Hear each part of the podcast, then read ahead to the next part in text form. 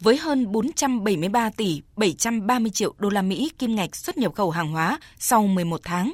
Việt Nam dự kiến sẽ cán mốc con số 500 tỷ đô la Mỹ kim ngạch xuất nhập khẩu cả năm 2019 này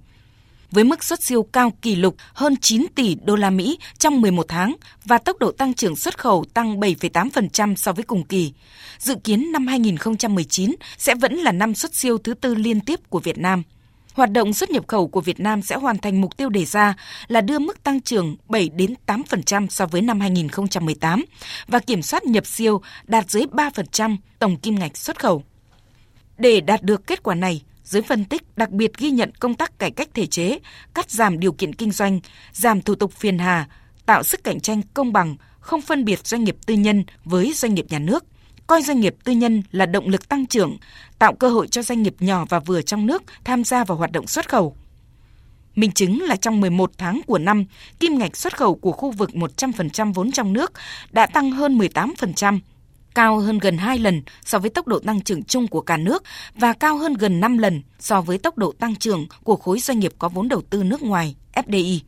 đưa giá trị xuất khẩu của khối trong nước đạt hơn 30% tổng kim ngạch xuất khẩu.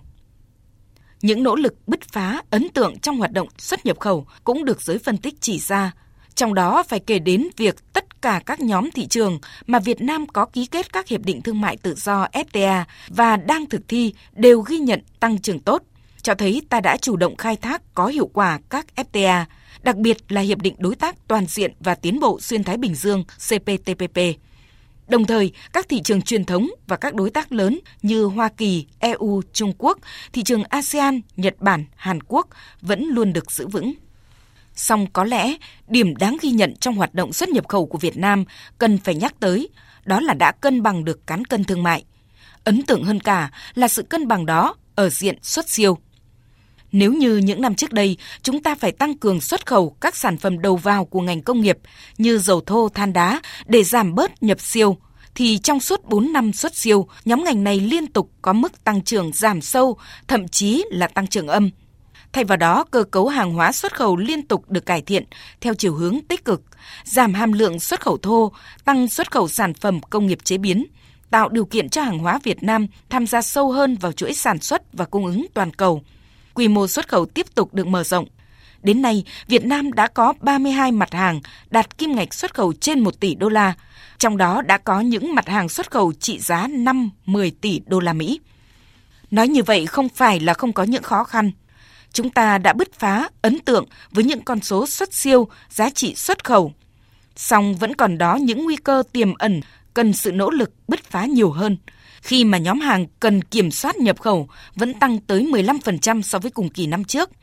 Khi mà nhiều mặt hàng xuất khẩu chủ lực vẫn đang phải đối diện với những khó khăn thách thức như EU chưa bỏ thẻ vàng đối với thủy sản của Việt Nam và cạnh tranh ngày càng mạnh mẽ gai gắt hơn trong xuất khẩu hàng hóa nông sản, thủy sản do ngày càng có nhiều nước tham gia cung ứng nông sản trong khi cầu hạn chế.